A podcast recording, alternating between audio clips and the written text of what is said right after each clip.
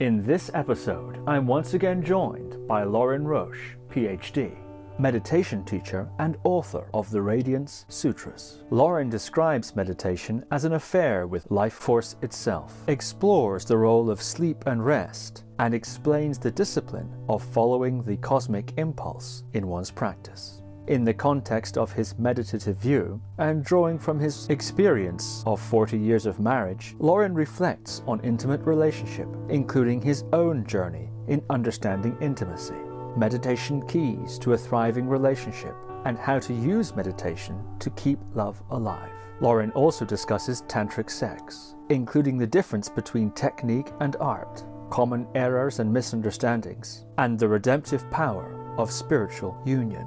So, without further ado, Lorin Roche, PhD. To thrive in meditation, it sh- should, to use the word should, what's a better word than that? It should feel like you're having an affair with the life force, that, that you're kind of sneaking off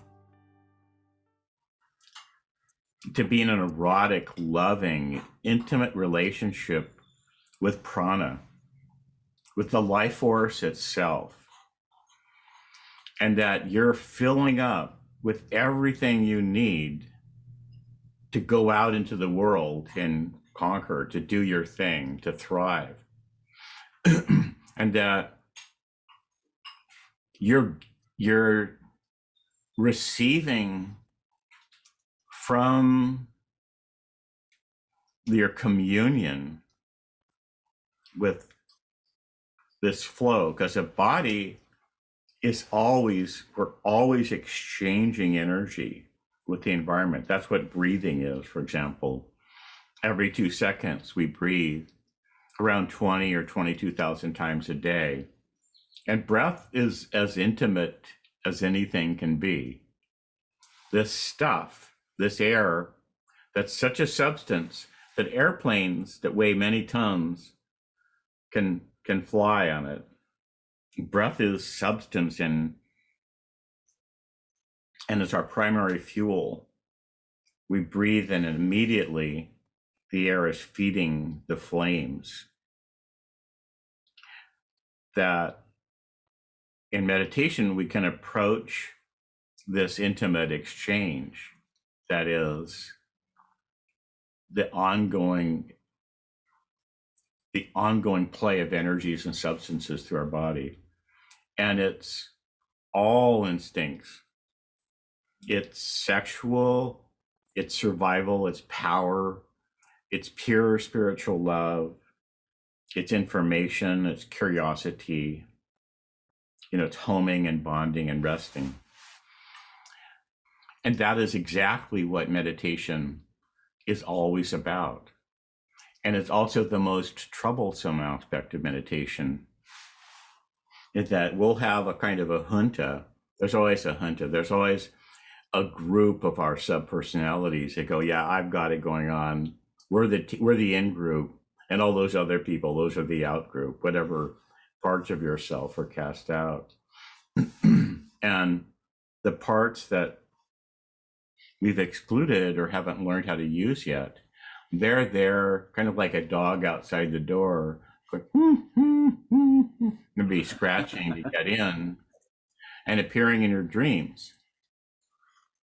And it's always a lot of trouble to include a banned aspect of ourself even if it is the exact instinctive energy that we need to survive and adapt to our next stage of life and it's why meditation can be such a great way to let these dynamics work out. And if you if because if you want to stay in a long-term loving relationship you have to go in and meet all the parts of yourself and just keep on including more so that the you that you bring to your relationship keeps on getting richer it's in this in this way it's more adventuresome to stay in a long-term relationship than it is to like be cruising tinder or Grindr or whatever the app of the day is and meeting new people. Because if your perception, if you keep on opening all of your senses, to perceive one person is actually psychedelic and intense. Yeah, meditation can be a path of love, adoration, complete surprise, continual astonishment as you open more and more and let your senses function the way that they were designed to. And it's natural. Like if you look at dogs and cats and tune into how their their senses are working, you know, it, it feels like they have superpowers. Like their senses are so intense. They'll put cameras in, well, everybody has cameras now. but saying it, they'll have a dog at home and there's a camera that's been running and the the person is a mile away and the dog's ears perk up and they and he runs to the door wagging his tail. And a mile away like what superpower here how do, is that telepathy? How does the dog know from that far away? Well we have those senses too. It that dogs and cats and horses and other animals they're they're tuned in to their senses. And when we allow our senses just to function the way they're designed like uh, the world is psychedelic. It just it glows. It shimmers and the people we love glow even if we're seeing the same person every day for years. Like camille and i been together 39 years and it's still startling all day and all night to perceive the mystery of embodiment. And it really helps if both people are meditating to stay in that that the ayahuasca journey of everyday life. Yeah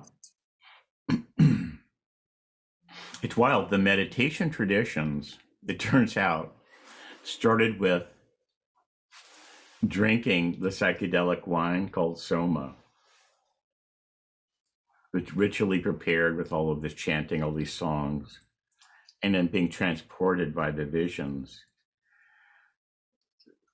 And then after a while, maybe a thousand years of this, they they decided, hey, let's let's do these practices that the that the psychedelic substance, the soma taught us to incite the body to manufacture its own. Let's like let's have our let's do yoga so their bodies will create their own natural psychedelic. That that's what the vedas say and that predates buddha. So well i talked enough.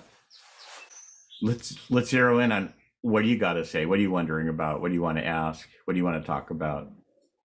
Well, actually, you've intuited very accurately what I wanted to ask you about. I wanted to ask you about relationship within the context of your um, of your life and your meditation journey and uh, your journey as a writer, as an artist. I'm curious what your journey of relationship has been, eh, meaning your changing understanding of relationship. Where did you start? What were your beginning assumptions in your life? And how did you arrive at the understanding you've just expressed? Well, I grew up in the ocean. My whole family was surfers, and I, I was gestated on a board or right right at the edge of the ocean at these little surfing beaches in Southern California. And then I used to go out on my dad's board when I was like a year and a half old. the beach was our living room.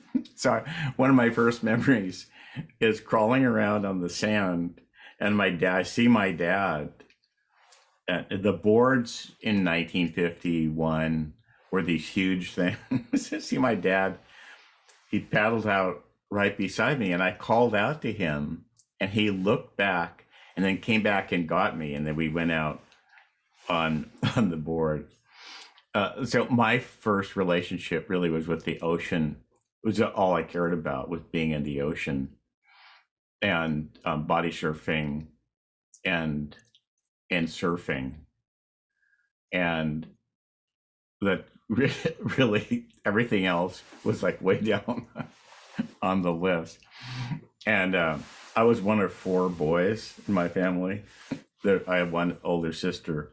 So there was really this herd of boys as far as the family was concerned. This there's this herd of boys and we were just allowed to run free.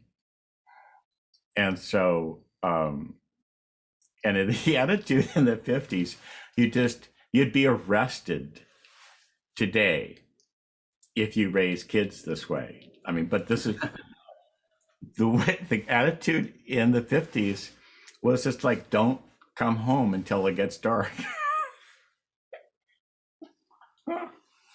It'll be don't don't get injured. We don't want to be bothered to take you to the to the vet or or whatever the, the don't get injured um we lived in malibu and the doctor was um he rode it he would ride his horse over and make house call but he was kind of a drunk and a great character but it's like don't get injured and when you raise kids like that, they often don't. Like my knees were always scratched. You know, it's had a scab on them like like little boys do.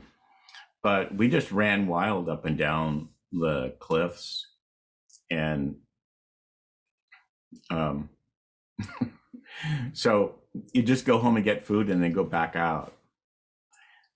And I didn't really like become alert to relationships until I started meditating when like my senses just popped open.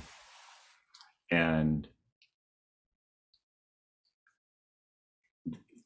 yeah i didn't know anything. I mean i was really emotionally i think i was about as ignorant as you can be. I mean i was like really dumb emotionally. Like no comprehension, not tracking. And we'd we'd tend to move whenever whenever I was getting established and really in a groove. We would move to a different little beach town, and I would just be a, a stranger. So, like, I just I tended to not have any friends at all until I was about 18. Um, like in, in 1960, my dad and I spent the summer in Africa hunting and filming, and I was fishing. So, like at age 10, I was a really good shot. I was a good hunter. I was, I was sneaky like a ninja and I could just sneak around all over Kenya and Uganda and Tanzania. And I fed the whole crew of 14 people. I'd get up in the morning, I'd make I made my own fishing poles and and gear, and I'd go out and you know by 10 or 11 in the morning, I come dragging back all these fish that I caught in the rivers nearby. And then I'd give those to the cook. And then in the afternoon, I'd go out hunting for these turkey like birds and, uh, you know, I'd bring back three or so, just feeding 14 people every day. So was just like, and it just felt normal and natural. That's the way I was at age 10. And then at 11, we're back in Mal, age 11, we're back in Malibu and had this 45 minute bus ride from Malibu into Santa Monica. So I'm at 11. I'm in this big school, Lincoln Junior High School, and I'm just completely insecure. like I was like strong and muscular from just a lifetime in the ocean and and just being athletic. And the cool kids were kind of skinny, like long. So I envied the the cool kids because there was just these these guys in in the class, and then my hair was curly, and they these people had straight hair. It's like I I was mad at my curly. I mean, kids are like that. you know, I wanted to have straight hair. Um, and I just had no one to talk to until I started meditating when I was about 18. I was just very like in the natural world and I knew nothing of the human world. And when I started meditating, because I was it was so incredibly lucky to be introduced to the world described by the Vijnana Bhairava Tantra. Like that was the first thing that I ever beheld, that I ever read on meditation. That gorgeous, generous invitation into the deliciousness of life. I just bonded with that approach. And like from a lifetime of surfing, things like going out at dawn into the ocean, that being in vastness is natural, terrifying, and ecstatic. So I was comfortable with that. I knew that that's how you do it. So I was just incredibly lucky. And I had incredible, great tutoring as a teenager like all those geniuses that founded Esalen, Aldous Huxley, Fritz Perls, Ida Rolf, George Leonard, Abraham Maslow, the their thought, I had access to their students. Usually I was working with their students. and and so i got to build my practice from there and then um, i had a series of incredible girlfriends just like why wise women at 19 and we got to explore the mysteries of tantric sex together that is incredible. So that's when I began to like get a hint about human relationship. What a what a path. But yeah, I'm like always feel like I'm coming from behind. It's a marvel to me that the human community I don't ever take it for granted that there's love in human hearts. I'm permanently like in awe and gratitude for every bit of tenderness and love that comes my way or that I feel in my heart. Yeah. Yeah, so I'm I'm coming from a place of great loneliness as a child where I didn't even know that I was lonely and alone. because when you're always that way, you just thought that just I didn't even think about it. Like that's just what what life is. I was bonded with nature and with the ocean and the sun particularly.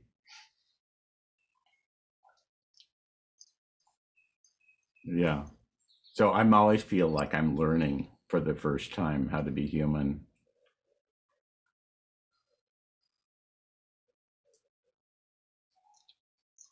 Yeah, I don't really consider myself an expert at anything.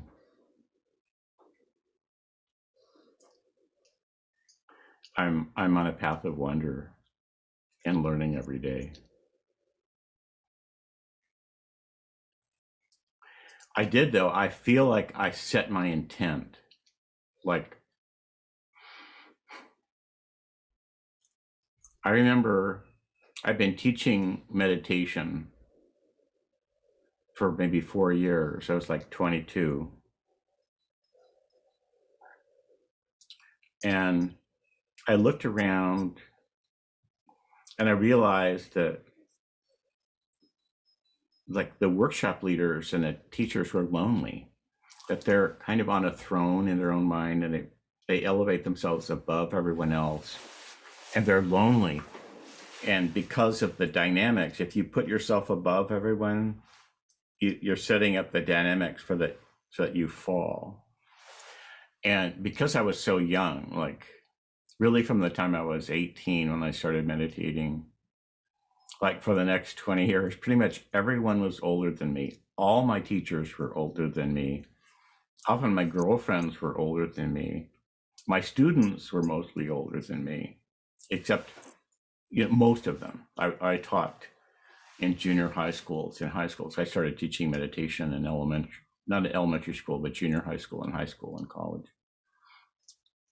And because I was younger, a lot of the older people would confess things to me that they probably didn't even tell their therapist. It would be like, kid, don't let this happen to you. And then they would give me like a snapshot of their whole life. Hmm. So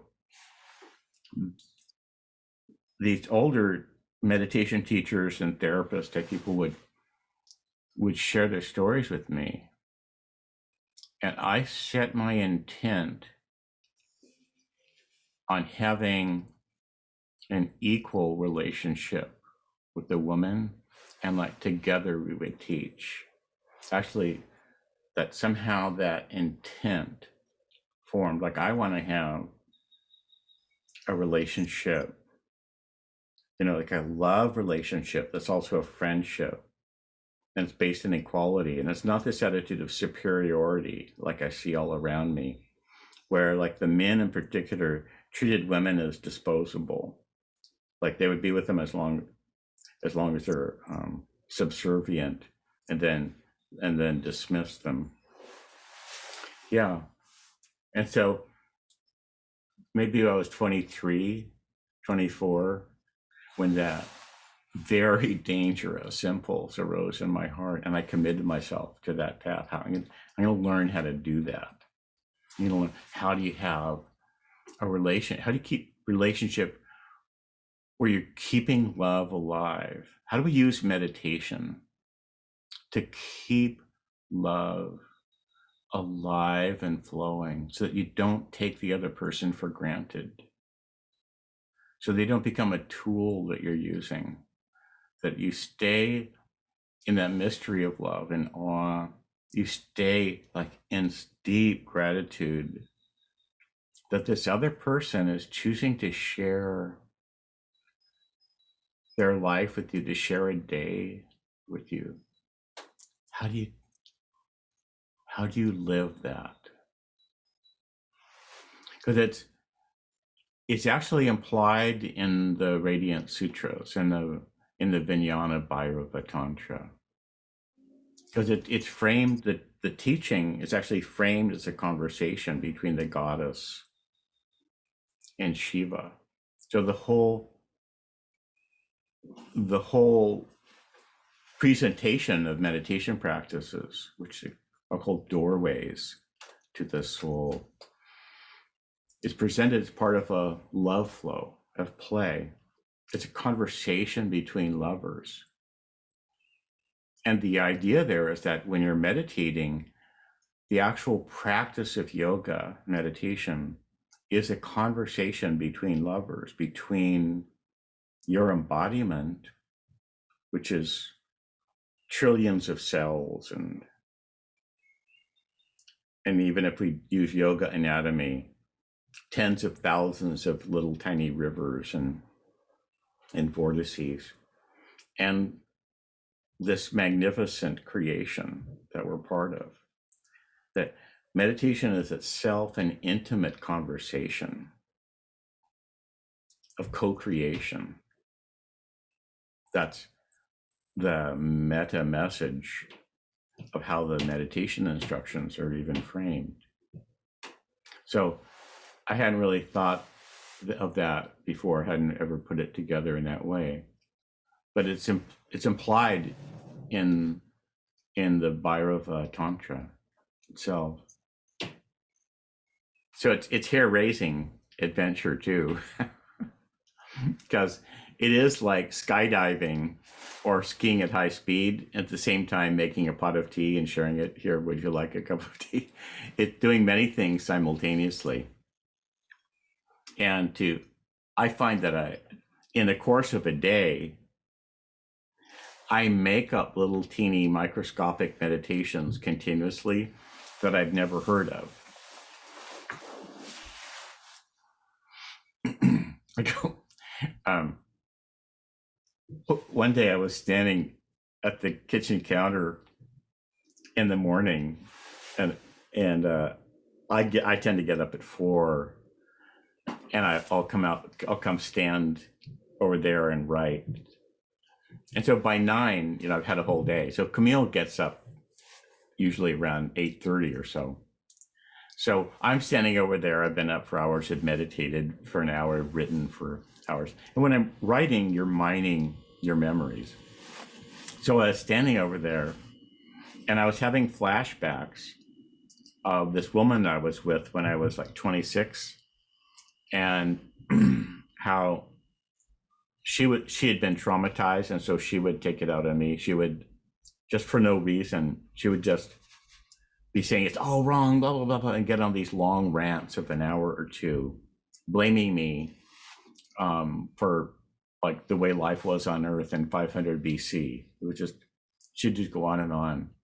And I was standing over there, and I was shuddering at the kind of trauma I got by by sympathy, and also that I it stayed there. That I didn't just say, you know what, I'm out of here. I was apologize, apologizing to myself for putting up with that because it was abusive. And I just was having flashbacks, standing there, and Camille walked out and she goes, Are we fighting? she picked that it was giving off, I was giving off an energy field of conflict. She just, and she just was meditate, had been meditating, and she walked out and she goes, Are we fighting? And there have been other times when we didn't catch it soon enough and like some flashback i was having spilled over and we would like fight about something and it wasn't even anything real so to stay in lively relationship we have to get good at healing ourselves like instantly which is basically like a magic power. You have to invent your own magic wand and say like poof, you're healed. Like Glenn, you have to have your own Glinda, and they're going, and now my child, you're healed. Or or if you like like Shiva's wand or Surya's flame, you have to go into the higher power and say, and do this all in a second. Like heal me right now totally so that my present moment doesn't doesn't get sacrificed because years ago someone was in pain or and I was in pain. And another thing that we find, Camille and I, is that you can't ever say, you always, the thing that comes, there's that thing you do you always do this and I never that. Whatever the, the language is, it's like you can't hold on to the past. You have to heal yourself from the past very totally. And in this way, it's like what people do when they're climbing cliffs, where it's scary. And so there's this attention becomes very zen it's realizing that each moment is so precious and that you have to summon the forces of the universe to heal you right now so that you don't betray your love. So, in some ways, moment to moment, if we really want to stay in fresh perception, it's very much like jumping out of an airplane or skiing at high speed or surfing or any sports that we love. There's an intensity, and you have to summon everything you can to bring your absolute best self to this moment. Yeah. And that's wonderful. It really is. And so it means in a way that you have to use meditation as a substitute for any drinking or drugs that you want to do. You have to demand of meditation that it tune your nerves and your hormones so that you're so full of bliss and the joy of life that it's kind of spilling over. You have extra to give away. So that's what I'm learning. I'm just making it up as I go along, you know, coming from, I think, really like knowing nothing, just being kind of a, a dumb, lonely nature kid and and letting um, this path of meditation and the marvel of relationship teach me day by day. I'll say this I surprise myself almost every day at the psychedelic intensity of reality, like what it actually means to be here. And I go a bit further every day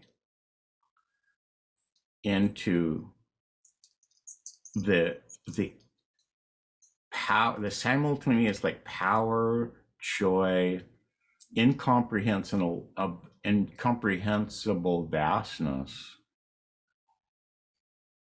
of what how we got here how we are here how we're sustained here moment by moment. I mean just to look at it in terms of physics and biology every breath we breathe is has been basically manufactured by the interaction of the sun which is like a million hydrogen bombs going off simultaneously radiating across millions of miles of space shining on the oceans this incredible power and trillions upon trillions trillions of trillions of little tiny beings in the ocean absorb the energy from the sun and crack water and which is H2O, it's hydrogen into oxygen. They breathe out oxygen, and that's what we're breathing in right now. So we're breathing in the sun and we're breathing in the oceans of the world and also all of the lakes. That's what we're breathing.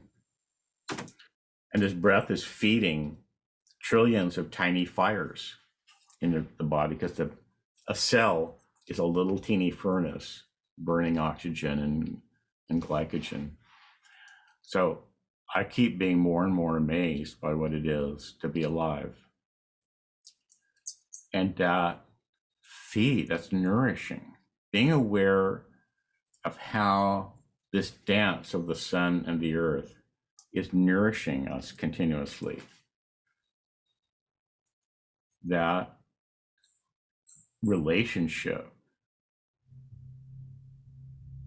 is powerful, more and more power, powerful to me. I'm like, I'm learning to not take it for granted. And bathing in that, it, which I need to, when I bathe in that every day, just soak in it, it tunes my senses to really be my best self here moment by moment. And so the I need to be in relationship with the solar system in order to handle the intensity of being with one woman year after year and having it be so fresh that that my it's as much that I'm just I'm aching with love at how great it is. So that is really wild. And I'm learning about that all the time. That I need to be in immediate sensory contact with this whole solar system for the sake of loving this one woman right here and getting through the day and that if i'm you know if i don't do my inner work it's like the day it doesn't sparkle as much. It's not as much fun. And this is what meditation's really like for me. And the meditation world is odd in that there's so many people wanting to sincerely wanting to meditate. Just there's hundreds of millions of people really, really wanting to learn to meditate and integrate it into their life. And yet, the map they have of what meditation is is quite inappropriate for their lifestyle. But for a, a responsible person, if you have a to do list and people depend upon you, then even the idea that your mind should go blank is toxic. It's Just forget about it it's you want to celebrate every thought that ever flows through your head. Like, oh my God, how great that I have thoughts. You say you're meditating and you remember something to call somebody. How amazing that my memory works. Thank you. Like, how amazing that I know people. How amazing, how wonderful that there's people that that depend upon me like say you're meditating and you're thinking like i need to buy a new water bowl for my dog it's like how wonderful that there's a dog that loves me and that there are water bowls there are water bowls in the world if you're a kind of person that's in relationship and you have responsibilities every single moment of thinking about that is a blessing. It, it is your mantra. And so you give up this idea that my mind is wandering. If meditation is a celebration of prana, you're bathing and tuning prana, then everything that you think, every thought, every sensation, every plan that you're making, you're thinking, must go shopping and get this, and the other thing that's outflowing prana. It's just a form, another form of prana. So if you want your to thrive in meditation, every impulse, every emotion, every sensation, every thought is a is a form that prana is taking. It's a form of the it's a form that your intelligence is taking, and just just love it, and just adore it, because it'll come up and it'll need a little bit of attention and it'll go. So it's flow. Meditation is the practice of flow and rhythm and learning to love that flow and rhythm more and more. It's a practice of love. Well, I'll, I'll pause here and you ask away if you if you have time to continue. Yes, I'd love to continue. Yeah. You mentioned tantric sex. You mentioned that. It's another area full of, let's just say, different interpretations, different ideas, much like meditation. When you think of tantric sex, what do you what do you think of? What's your orientation there? What is tantric sex to you? And I have, you know, some specific, more specific questions than that, but perhaps that's a that's a good place to start. Well, it's going into lovemaking and basically just using the skills of meditation to let the energies build and build as much as you can tolerate so that the joy, the intensity lasts as long as you can handle it. And then either with any with any peak, sort of transcending on each peak. Now, transcending doesn't mean going beyond the body, it means going into the inner, dissolving into the energy, becoming one with the energy. And including, so the peak could be, you know, a wave and then building and then building and building. And so that in orgasm, there's a complete, like total cellular release so that every cell of the body merges with the life force. So it, we've all felt something like this that the body turns into light it and delight. And so there's both juice and fire. And everyone's felt that to some degree, even if it's very localized.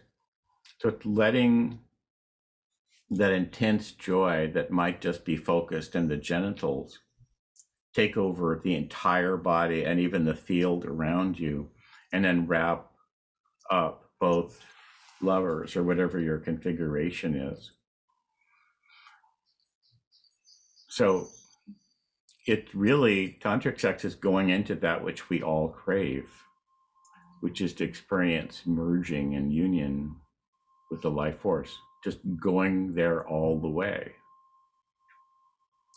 And you know, in practice, there's a lot of mechanics that you can learn about. There's a lot to learn about touch. Like, for example, say you're like sizzling with lust. You're just like, you're just like vibrating with the power of passion. In that state, even the lightest touch is electrifying. It can be so intense. And learning to tolerate the supreme urgency that the electricity and let it build and build and build beyond what you think was even be possible and stay in light touch.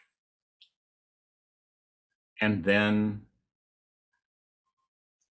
let that change into whatever you're going to do next more and more stronger touch. Or if you want to stay in light touch then being together even without moving becomes like rivers gushing just because the life force wants to flow and if you don't say move vigorously towards orgasm there's a way to be in the subtlest motion.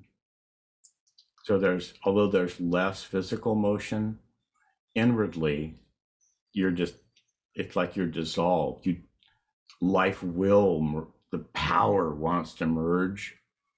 And so it sort of speak breaks through and you feel as if you're moving really fast, even though you're still.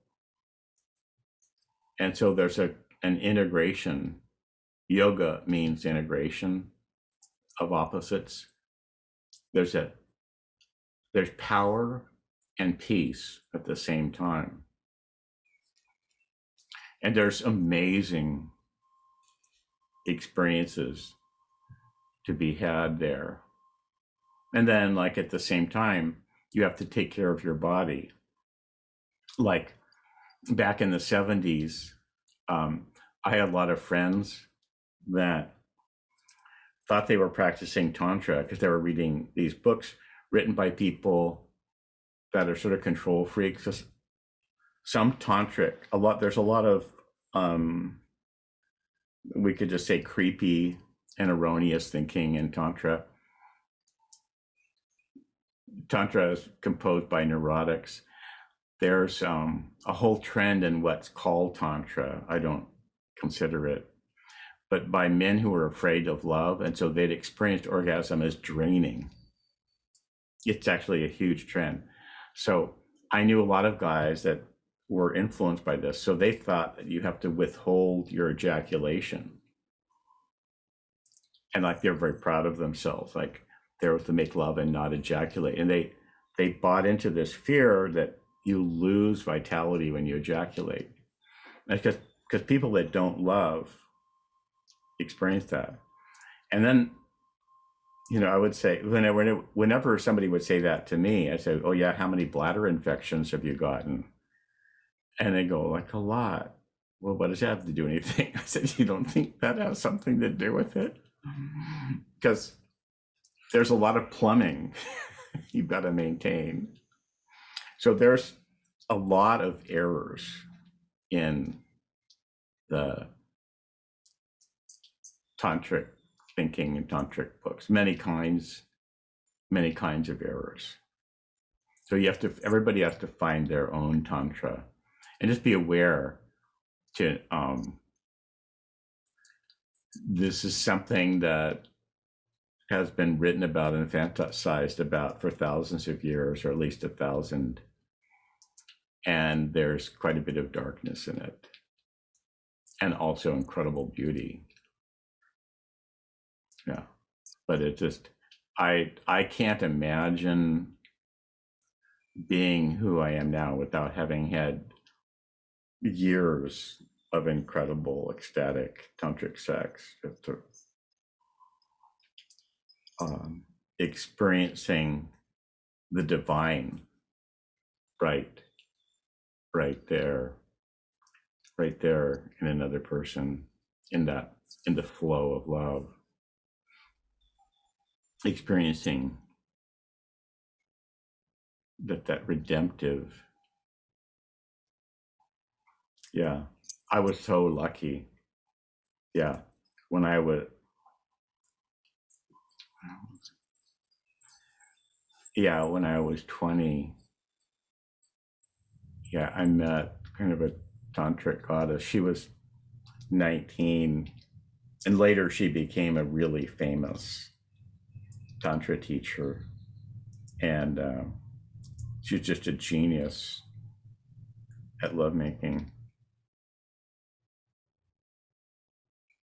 Just luck. to the practice tantra, first you need a really satisfying meditation practice. I would, and a healthy, happy relationship with nature. It's like you need you need to dance or something like dancing. Could be wandering in nature, any sport, ocean sports, anything where you move your body joyously to exhaustion. You need that. You need then the opposite of total relaxation. Total, like where you get exhausted and then say lie down and surrender to the earth. You need to have caught up on your sleep. So otherwise you'll fall asleep in in total relaxation. And you actually need to have done a lot of work on your to-do list so that when you're really really relaxed your mind doesn't wander. Because anything if there's anything unfinished any conversation that's unfinished when you enter into the sacred temple like a of uh, when you're entering into the intimacy with your own life force anything unfinished will come to mind.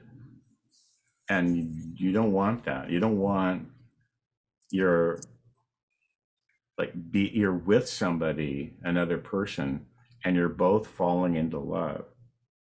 You don't want to oh my friend joe is mad at me or uh, i didn't pay him back that 20 bucks or he owes me 20 bucks or or you know my dog is mad at me for not taking him for a walk you need to be all caught up on your to-do list, which can take a lot of work, a lot of journaling, kind of Marie Kondoize your inner life.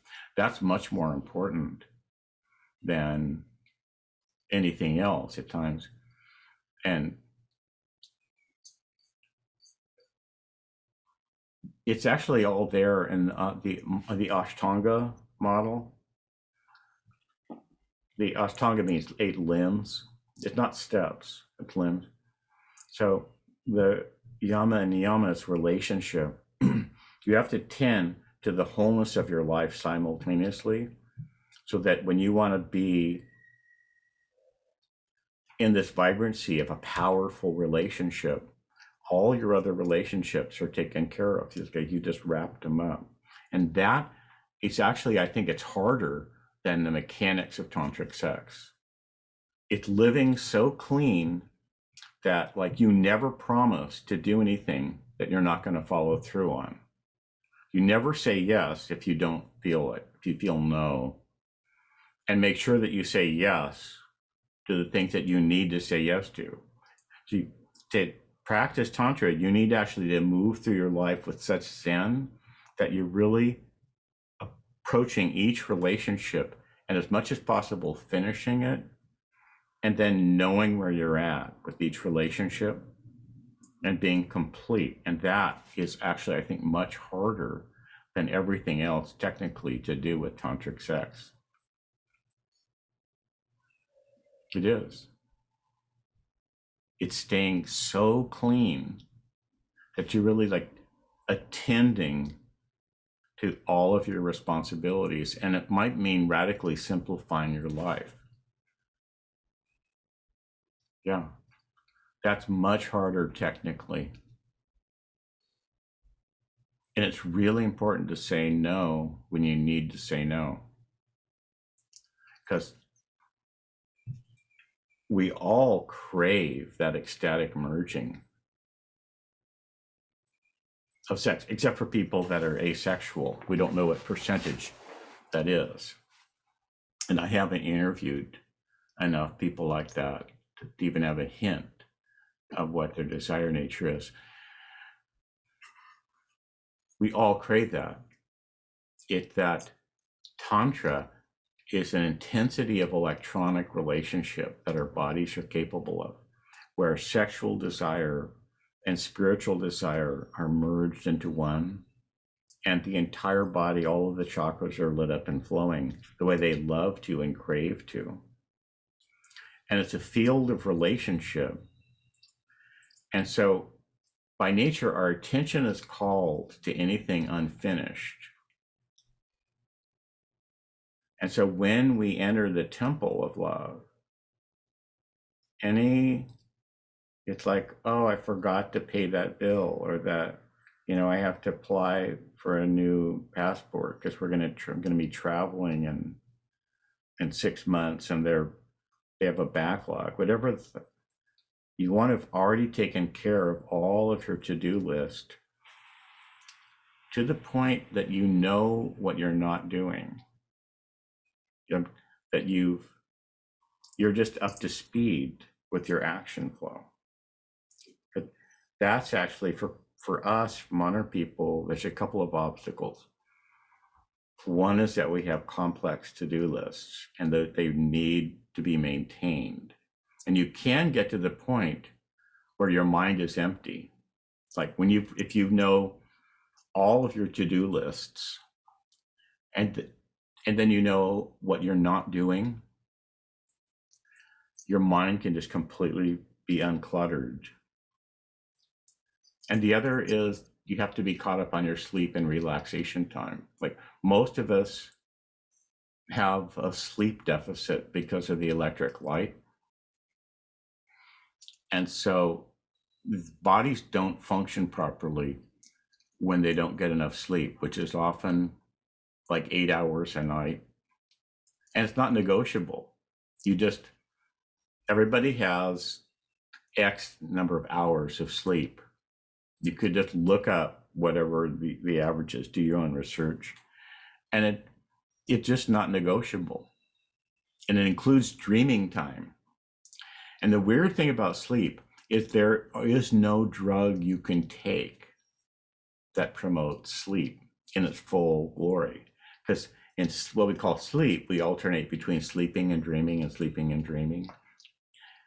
And so the drug that might put you into deep sleep will most likely interfere with dreaming. And so your brain won't be able to function normally because you haven't had enough dream time. So that's the other hard thing about technically practicing Tantra is being totally rested. Meditation is completely different if you're totally rested. It just, it, what you think of as obstacle, obstacles just sort of aren't there in the same way when you're completely rested. Yeah, so to do lists, maintenance, getting rested, and then having joyous movement time in nature, whatever it is for you skydiving, dancing, any kind of sport, skateboarding, whatever. Those are the preparation of your body for really living Tantra. And get those going and then approach studying Tantric sex. Yeah. If not a separate thing.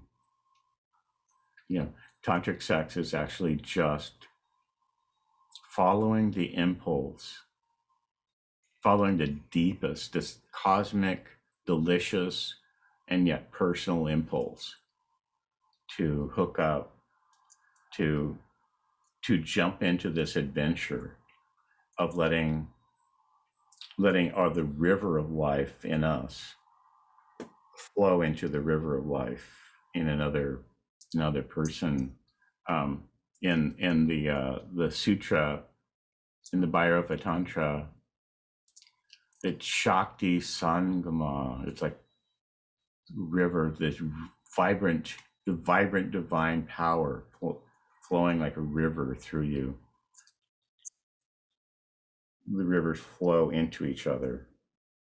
The rhythm of tantric lovemaking is that you're in your own inner universe and then you overflow and meet and match the other person's inner universe and they overflow and carry you they're like a drug or a mantra the other person is a mantra that you're listening to it's a, a the other person is an ecstatic psychedelic substance that you're drinking and back and forth. This way, it's continuously surprising, like great sex is. So that you you have to be awake to your own inner world. So you might like touch and merge, and then fall back and be in the inner universe, and then touch and merge, and and back and forth and then perhaps climax, and then you both dissolve together. And then you wind back in your skin. And then getting up after sex and then going out and being uh, separate and doing your own thing, then then starting to miss your lover and then longing to see him or her or them and then coming back together there's a rhythm you go out and then you come back. So it's like that saying, distance makes the heart go fond. It's like you go away and then like inside you're missing, you're thinking of them. Wow, that, oh, I'm so happy. I miss them. Oh boy, we're going to have dinner, we're going to go dancing, or we're going to snuggle, whatever you think. Going away and then coming back, that's the rhythm of a relationship. Even when you're together, joined, you go in and out. In in yoga, there's like a, basically a science of the senses. Meditation is sensuous experience. It's not mind per se. It's senses. It's through the senses that we even know what we're thinking, what what breath feels like.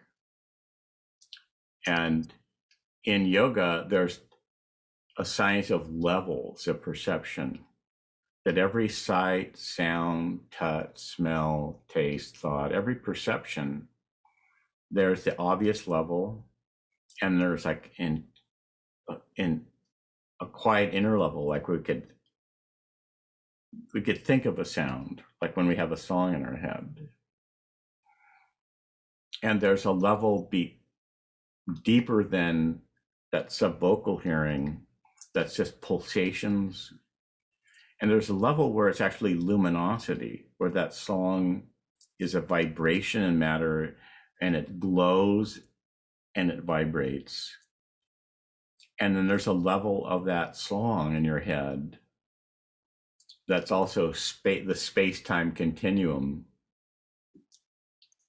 that's a it's as if it's a hum but it's a hum of silence and these are that's called the four levels of sound and a lot of yoga training it's a tr- riding that elevator up and down traveling setting your attention free to go from say if it sound like a word om or buddha or om mani padme hum or om namah to the a quiet inner sound to the pulsation the luminosity to where you're actually perceiving the world that sound comes from to merging with that buddha impulse permeating the cosmos that that gave rise to it. That's the yoga of sound. And you can learn to do that with every sense touch vision smell taste movement so like some people's meditation is uh, maybe eyes open and in movement or eyes open gazing at nature. Or watching the horizon or looking at the ocean. It's not has it's not relevant for some people to close the eyes.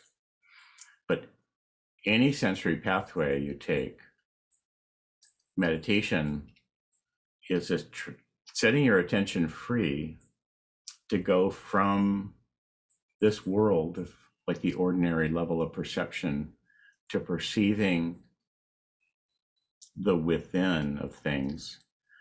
And it's it's ecstatic to do this. It's it's a joy. It feels like the perfect massage. And we love it just like your cat or dog they come over and they just like they just love being touched yoga meditation is powered by our craving, our instinctive craving to be in the fullness of our own embodied experience. So that we're seeing not just like the outer light, but the inner light. We're, we're actually experience our body as glow, a glow with light. And then our own glow is part of like, it's very, it's akin to the sun shining and the stars shining that when we're listening to the sound of a mantra, that it starts to feel like the music of life and like the hum of our atoms vibrating, which is the song of the universe itself. And then the silent, seeming silent, for lack of a better word, space between the atoms. Meditation is setting awareness free to range and explore wherever it wants to go in all these levels. And so that is the basic training for Tantra. So that with any touch, if somebody is like kissing one of your erotic zones or teasing you, or you're building towards orgasm, that you're able to feel the total intensity of that incredible stimulation where there's just a million nerve endings firing, and you're able to go into the energy itself, and you actually you become one with the genius of life that created all this, and that this is a specific skill that yoga meditation trains you in. It's in slang, it's not a good word, but it's called transcending where you you shift between levels. You can dive into any impulse, touch, taste, smell. And inside that sense perception, you you go from the way that it is, the way that if you don't meditate, you'd experience it into this this taste of the genius of the universe. And and so any touch like a light touch or a whisper or even the slight movement it has what has to be called like a psychedelic intensity. Like it and i don't know what better terms to use. None of them feel quite adequate. We could say that like the slightest touch anywhere can like blow your mind. Or like in the people used to say like i died. It was so great it's like i died and was reborn in a moment. There's that's what it feels like. Like somebody would touch you or kiss you or hold you or step back and let you feel your own body out of respect. And it's as if you die and are reborn and then you're brand new. It's like a new lifetime. Like you would need a new astrological chart from that moment moment on. So and to to be that way it takes everything. I mean it's like it takes everything you know how to do. So the techniques and the mantras they're beautiful and amazing. What's there in the technology of tantra? But to make it work you have to do all those things. You have to clean up your whole life and be rested. Yeah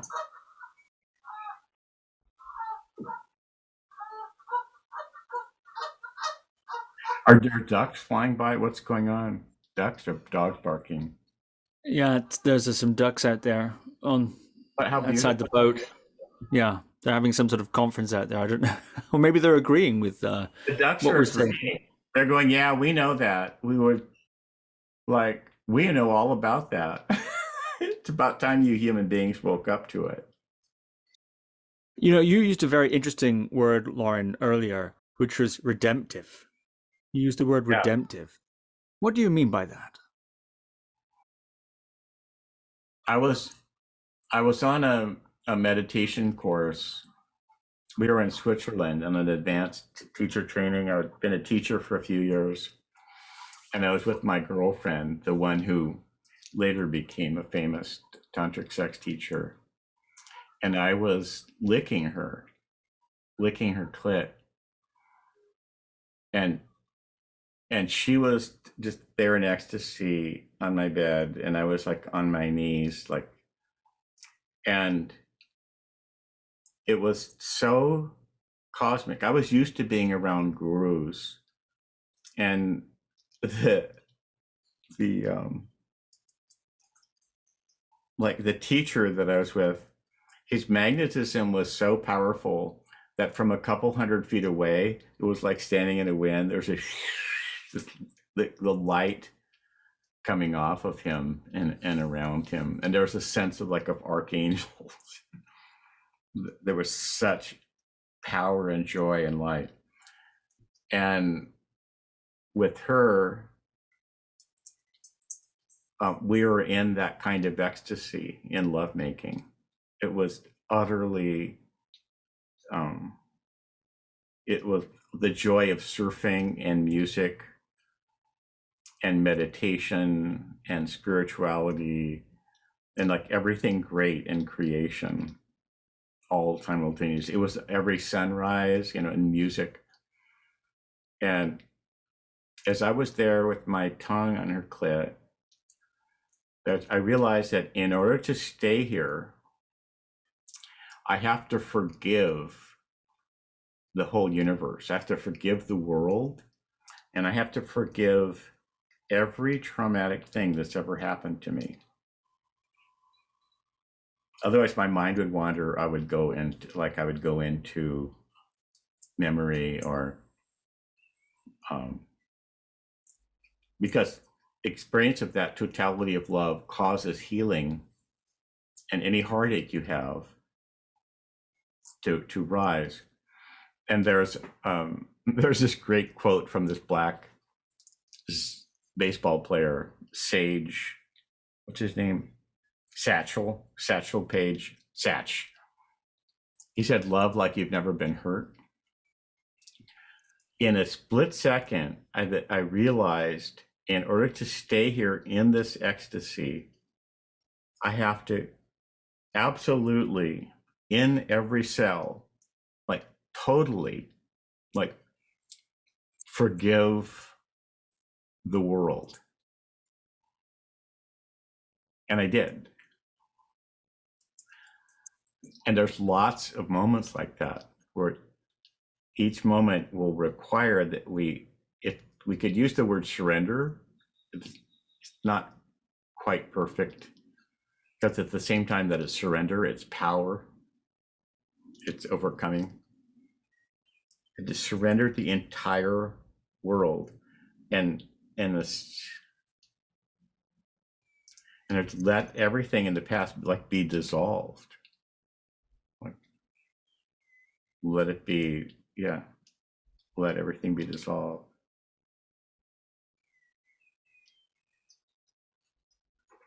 And that that is actually what camille and i practice continuously yeah i i wrote about this um in, in my previous website. I used to um like this 3000 4000 page website at lorinroche.com and uh, i wrote about it a little bit but i haven't been speaking this way as my primary like discourse because it's like it's so intimate and i've been talking more about all the other sort of the outside techniques but that, that that's something that I learned in that moment. And I had been prepared for that by a couple years of really intense meditation and lots of Rolfing at Esalen, lots of deep, deep tissue body work. So the whole the whole spectrum of things taught at Esalen, Rolfing, Gestalt therapy,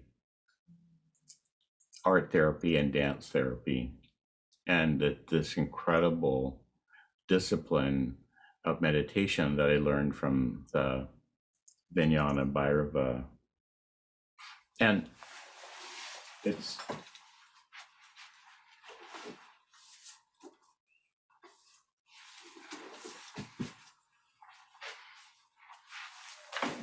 yeah, it's all it's all in here. Um, just not as much personal details, not as many stories. But yeah, that moment with my tongue on her clit, that that changed the universe. Nothing was ever the same.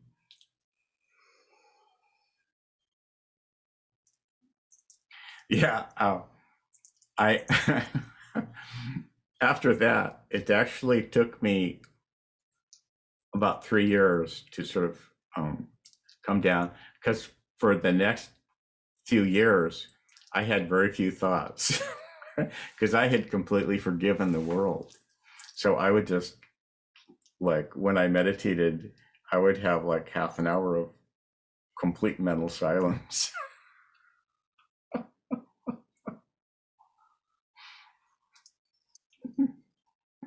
i had to like reincarnate like invent things to care about, to get uptight about. You got me talking, Steve. well, I'm very Yeah. pleased that I'm very pleased that you're talking this way. Yeah, these are stories that I. There's a way I've never, I, there haven't had um, occasion to tell anyone. Like in some ways, the mechanics of it, that in it's in the books, Yeah. using as little jargon as possible. And my feeling is that the possibilities are increasing for us to experience the body as love, the creation as love, its consciousness as a loving embrace of creation. That at the same time, that in some ways our world is the least meditative probably the world has ever been. If you watch people move around and you think about the changes, it used to be someone would walk outside and like say they would smoke a cigarette or something people used to like walk outside they would like look at the horizon and again sort of light a cigarette which is kind of the devil's pranayama and they'd have a it is it's the devil pranayama they would have a little moment they would just sort of look at nothing and and feel the smoke entering their body it's a like a perverted ritual. Like the Native Americans used to smoke tobacco as part of their rituals. It's like incense. See, I, now no one has a quiet moment anymore. Hmm. So in a lot of ways, we're the least meditative, probably than anyone has ever been. But by compared with us, like say people of 200 years ago, everybody had to practice a lot of mindfulness because you just had to watch where you're going. Like nobody is more mindful than and then a hunter than someone who's stalking through the wilderness, especially alone and aware that there's animals around that are might want to eat them. Like nobody's more mindful than a primitive person walking in nature. And so, on one hand, we're incredibly inattentive to our senses. And so, I think to compensate that we're being dosed with with magic from the inner world, I think there's a compensation. Yeah, and that's what we need to wake up to is to invent the meditation practices that work for our body. Yes, and that gear shift that you're talking about, uh, that you talk about, that meditational opening up or opening in, as the case may be. Um, great, like it, opening in. That's mm-hmm. a great phrase you coined. I've never heard that, opening in. When you're meditating, just that period of time, whatever it is 20 minutes, 30 minutes the rules are slightly different. It, the meaning of your content, the content, the semantic content of your thoughts does not matter. You're attending to the electricity of the thought and the sensation. So you can be feeling intensity, you can be restless, you can be urgent. Well, I got to get up, I got to do this, that, the other thing. That's all fine. It the slight shift in that you're not policing your thoughts in any way. You're, and it's not just witnessing, you use, there's a range of, of uh, attitudes of witnessing, being interested, feeling, investigating, welcoming, loving the current of excitement itself. So if we think of meditation as savoring the current of excitement, savoring the thrill of aliveness. That's actually a better definition of meditation. Check it out. Like if you think of the simplest, most universal meditation, which is attending to the flow of breathing, well, what is breath? Breath is breathe, breathing in this fuel, this power source called oxygen that fuels the trillion little teeny fires that make up the body. So breathing is power. Breathing is the thrill, the electricity of aliveness. And when you approach meditation in that way, then you get serenity as a side effect. You get an inner balance and peace from welcoming the wildness. And that works. That's been tested and it works. This has been such a marvelous conversation, Lorin. Thank you so much. Thank you, Uh, like, oh, good. It's my pleasure. I'd like we could go on and on. I think doing this, so we'll do it again soon. You got a teacher training that's just begun or is about to begin. Can you just say something about that? Just beginning and registration is open. Yeah, I started training meditation teachers about 50 years ago in 1972. And uh, over the time, I've just developed and perfected the methods. So this is a, a 20 week program. We stretch it out, take a break during the summer. And it's all online and there are some online things you can come to. You can come to Esalen and Big Sur, Kripalu on the East Coast if you want, but it's all online and interactive where we meet in in large groups and then they break up and you meet with one or two other people at a time and you practice teaching each other. And the training is actually in life skills, intimacy skills because that's what you need to know as a meditation guide and what you need to know to construct your own meditation practice. It's how to flow with the rhythms of life, of which breathing is just one. It's, it's about rhythm, it's about tolerating intimacy, it's about using all of your senses balance, internal motion, um, inner and outer vision, inner and outer hearing, light touch, deep touch. It's about how to listen to another person and just let them tell you about their natural meditative states, how to discover your own natural meditative doorways.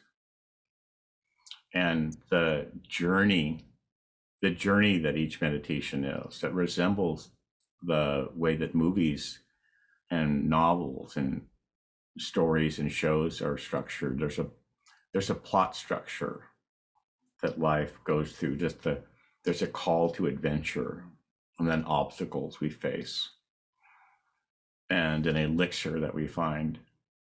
So the learning to meditate is actually a series of life skills about how to be in conversation with prana, basically. So it's it's a beautiful training which you can take just for your own education, it gives you a grounding in what you need to know in order to thrive in meditation year after year. Yeah, just meditationtt.com or lorinroche.com will redirect you there. Or uh, I think radiancesutras.com also goes to the same place. yeah, check it out. This is what you need to know to thrive in meditation. And it's amazing. Once you start having like a good time in meditation people will start asking you hey like how do you do that? I want some of that. Can you show me? Yeah. The like in the united states in 2017 the number was that there were 35 million people in the country meditating or trying to meditate exploring meditation i wonder is it up to 50 million by now? I mean, basically everyone that I talk to, like maybe more than half, said, yeah, I wish I could meditate. And in their mind, there's all these obstacles. Uh, so there's a lot of people wanting to learn to meditate, tens of millions. And there's very few trained meditation guides. And the way that we train you is that you could ask almost anybody a series of questions like, What do you love so much that you want to merge with it? And if you just listen, they will actually teach you what their meditation technique is. What what do you do where you just fall into an effortless flow. You know, like gambling, fishing, surfing, dancing, listening to music, whatever, smoking pot. What what do you do? What are your natural doorways into peacefulness? And if you listen, the per- person will actually teach you the the the structure you need of sensible things that make up their meditation practice. Yeah, that's part of what you learn the rhythms of life. Yeah, it's a great it's a great training. It's so fun to teach. I don't know how it is that I fell into doing being part of the meditation research at the University of California in 1968, and I'm still doing this, and that it's so much fun. I did, I have no idea how I've just been doing this one thing for 54 years, but it sure is fun to share. Like, here's the best of the best of the best of the best of what I've learned over the last half a century from all these genius teachers that I've been around. Thank you for mentioning that. Yeah. MeditationTT.com. Also, I seem to be the only, somehow I'm the only Lorin Roche around when I do searches. So, yeah, any of those ways you'll find me. This has been just an, a marvelous conversation, Lorin. Marvelous. Thank you so much. You're such a good listener. What Steve has been doing with me, where he's listening so deeply that uh like the the truth is just flowing that's basically what a good meditation teacher is in the way that we train people it, you just listen to your own body you listen to your own soul you listen to another person and and then each moment of the conversation is kind of miraculous yeah thank you Thank you, Guru Viking. This, yay, all hail Guru Viking. it's always a pleasure, Lorin. Thank you very much. Thank you. What a pleasure. Thank you for listening to another Guru Viking podcast. For more interviews like these, as well as articles, videos, and guided meditations, visit www.guruviking.com.